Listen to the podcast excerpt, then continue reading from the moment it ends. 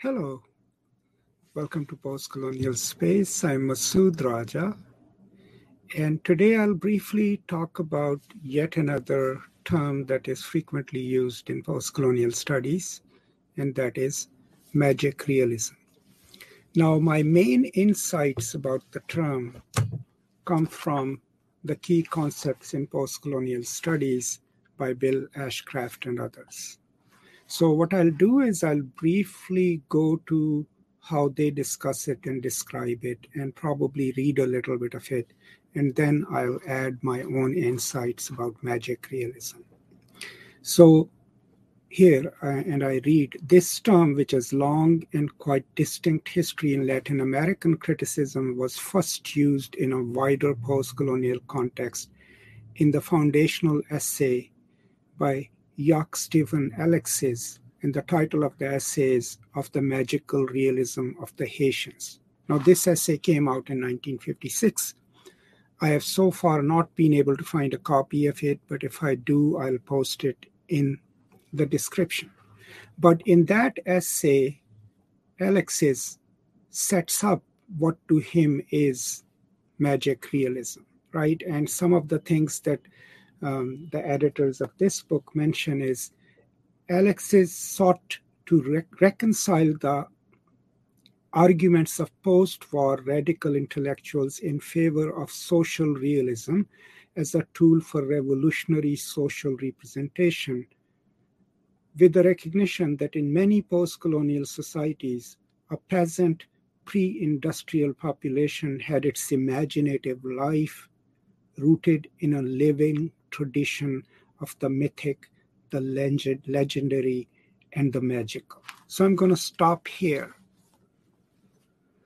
So, what comes across there through Alexis's description of magic realism is that instead of foregrounding the so called rationalism and other ways of storytelling of the post Second World War developed or you know colonizers world reliance in these stories let's say in haiti but also in rest of the caribbean is on the native aspects of, of mythologies of myths. And according to him in 1950s that is what constitutes a revolutionary movement retrieving these stories and weaving them into a narrative. So for example alejo carpentier's novel early novels are a great example of that. But now, coming to my own uh, interpretation of it, which is also based in my reading, these are not my original thoughts. Magic realism becomes popular as a term, as a concept, but also as a genre of writing post 1960s and 80s, what we call the boom novels, right? The Latin American novels, even Alejo Carpentier, Carlos Fuentes, but most importantly, Garcia Marquez, right? And then Isabel Allende and others. And it's those novels coming from South America, their reliance on the native mythologies, magic, that popularize the genre or way of writing called magic realism.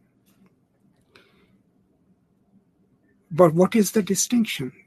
Does anything that has fantastical elements in it qualify as being magic realism? And the answer would be no, right? The distinction is if you have read 100 Years of Solitude or any other works of Garcia Marquez, the distinction is that the magical part of the story, the mythical part of the story, does not point to itself as magical. It is represented as if it's part of everyday life. And that's the distinction in magic realism and let's say fantastical literature, right? That magic is offered not as something external or something special, but rather like everyday thing. No one is surprised, right? When you read 100 Years of Solitude, you know, people are flying on carpets that's considered normal, right? People disappear, that's considered normal. So the main aspect of magic realism then is that the magical part is represented as part of everyday life as realistic and not as magical. And that's a very big distinction to keep in mind when you're trying to evaluate whether a work is, constitutes being part of magic realistic tradition or not. Now, someone interviewed Garcia Marquez many years ago and asked him about how he developed his style of writing. And his answer was that as he was developing his style of writing, he remembered how his grandmother used to tell the stories. And the way his grandmother told the stories was that she would have these magical elements in the story, but she would just tell them as if they were everyday happening, as if they were woven within the reality of the culture. And that's the style he adopted in his novels and short stories. And hence, keeping that in mind is really crucial.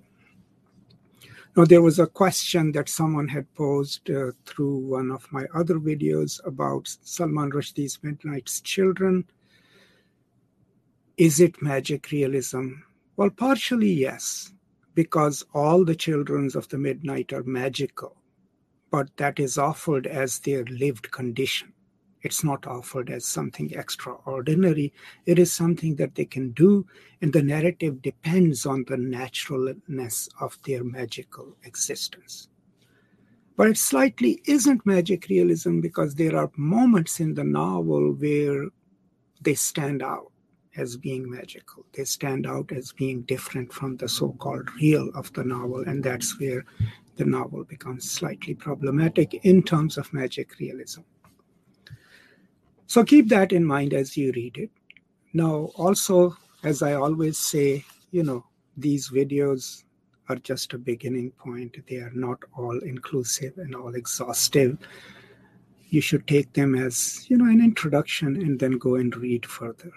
But to conclude, if I were to give you a very succinct understanding of what is magic realism, and remember, the term is magic realism, it is not magical realism.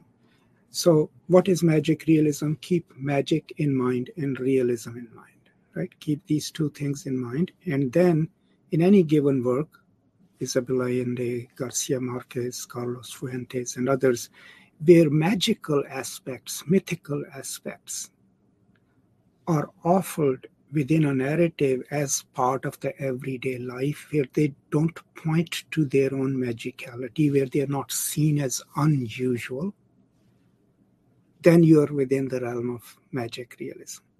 Another thing that happens is that sometimes the scientific rational part of the story is offered as odd and as magical. So you see that in Garcia Marquez's 100 Years of Solitude, that, that scientific advancements are seen as magical, but not what we would consider magical. So these are some of my thoughts on magic realism, very briefly. I hope this is useful to you.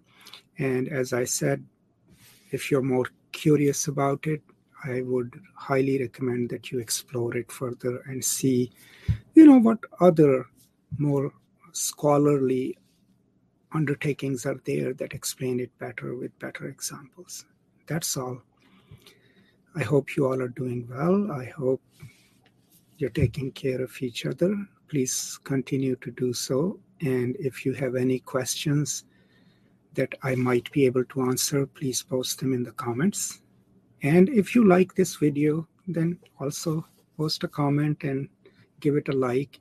And if you feel like it, you know, please do join us to subscribe to the channel. Thank you so much, and I will now see you next time. Until then, as always, peace and love.